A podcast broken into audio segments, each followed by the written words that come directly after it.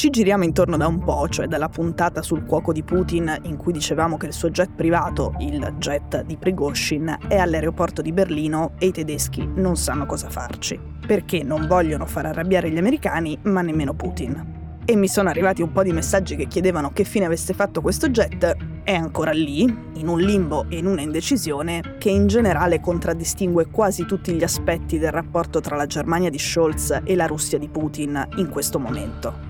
Parentesi, ovviamente quando succede qualcosa al jet ve lo racconto qui. Ma oggi parliamo di Scholz, che la stampa internazionale ha soprannominato il cancelliere invisibile. E parliamo della prima crisi che si è trovato ad affrontare da quando ha preso il posto di Angela Merkel, la crisi ucraina. Spoiler, si è nascosto e ha fatto finta di essere morto, almeno fino a ieri.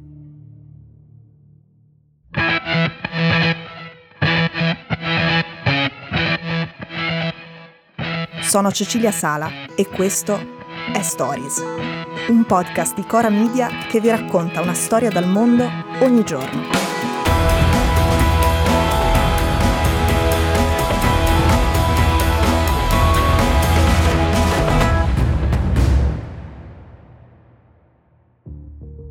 Scholz andrà a Mosca e a Kiev e intanto ieri era a Washington da Joe Biden per cercare di sistemare le cose e mostrare un po' di fermezza o di unità.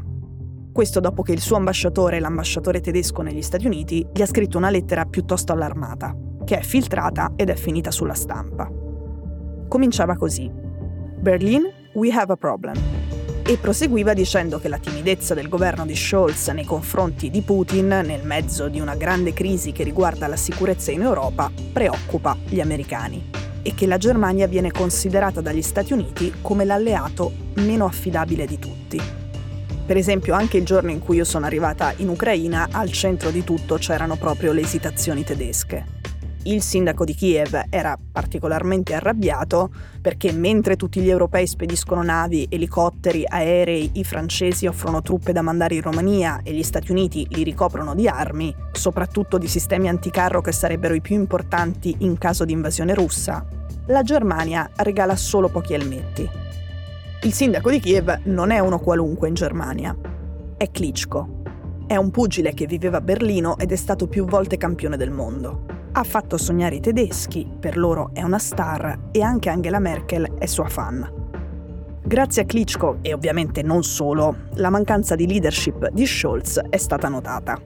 Lui cala nei sondaggi sul gradimento e su Twitter in Germania va forte l'hashtag Dove è finito Scholz? Ieri qualcosa si è mosso e al fianco di Biden Scholz ha annunciato l'invio di 350 soldati in Lituania e ha detto che in caso di aggressione militare russa adotteremo tutte le misure necessarie. Saremo uniti insieme ai nostri alleati e partner. Ma non è che sia entrato molto nello specifico. Biden invece ha detto una cosa molto specifica, che è stata anche la più ripresa di tutte di quella conferenza stampa. Se la Russia invade, non ci sarà più nessun gasdotto Nord Stream 2, mentre Scholz non ha proprio voluto nominare il gasdotto. Di cosa si tratta? È un nuovo gasdotto per portare il gas russo in Germania e in Europa. A differenza del Nord Stream 1, lo fa senza passare per l'Ucraina una cosa che per Putin e per Gazprom, il gas di Stato russo, visti i rapporti con il paese in questione, con l'Ucraina, è un bel vantaggio. Adesso avrete fatto caso tutti al caro bollette, quindi capite bene perché per gli europei la questione del gas russo che arriva qui è una questione sensibile. Agli Stati Uniti il Nord Stream 2 non è mai piaciuto. I tedeschi lo hanno sempre difeso, questo anche quando c'era Merkel ma Merkel era molto brava a tenere separati due piani, quello economico e quello diciamo più politico. Faceva accordi commerciali importanti con Russia e Cina, spesso irritando gli americani e beccandosi i tweet indignati di Jake Sullivan, che oggi è il consigliere alla sicurezza nazionale dell'amministrazione Biden. Poi però Merkel era la prima a usare parole durissime, per esempio dopo l'avvelenamento dell'oppositore politico russo Navalny e lui è stato curato proprio in Germania. Ecco, per il momento Scholz sembra meno capace di mostrare questo secondo lato. e questa mancanza si è notata ancora di più perché nel frattempo sulla stampa tedesca circolavano le due seguenti storie. 1. L'ultimo cancelliere socialdemocratico che la Germania abbia avuto prima di Scholz, che è Schröder, proprio nel bel mezzo della crisi ucraina e della crisi del gas, sta entrando nel consiglio di sorveglianza di Gazprom, il gas di Putin. Lui è anche un amico di Putin ed era nelle foto del suo compleanno per i 70 anni. 2. La stampa tedesca si è interrogata sul passato di Scholz e su una questione in particolare. L'ex capo dei servizi segreti tedeschi ha lanciato una bomba. Ha detto che la Stasi e il KGB avevano provato ad avvicinare Scholz quando era ragazzo. E ci si è chiesti, lo hanno spiato? Lo hanno reclutato? Stiamo parlando della Stasi, cioè la polizia segreta della Germania dell'Est, quella assegnata all'Unione Sovietica alla fine della Seconda Guerra Mondiale, e poi del KGB, i servizi segreti sovietici.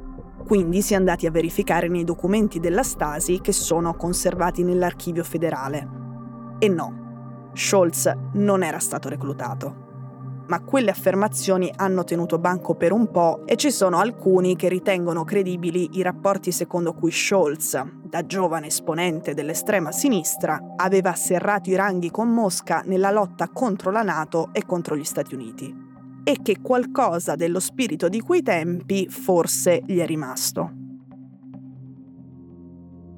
In Germania però gli analisti e gli esperti più vicini ai socialdemocratici, al partito di Scholz, dicono che, per ragioni storiche, non si può pretendere che un tedesco veda la Russia come la vedono, per esempio, un inglese o un americano. E che, anche se la Germania è nel patto atlantico ed è alleata degli Stati Uniti, per molti tedeschi ancora oggi l'idea di regalare armi che potrebbero essere usate per uccidere dei russi è inaccettabile. Il senso è non c'è solo la politica, gli ideali e le questioni di attualità e in sostanza giustificano la posizione dicendo è la storia, bellezza.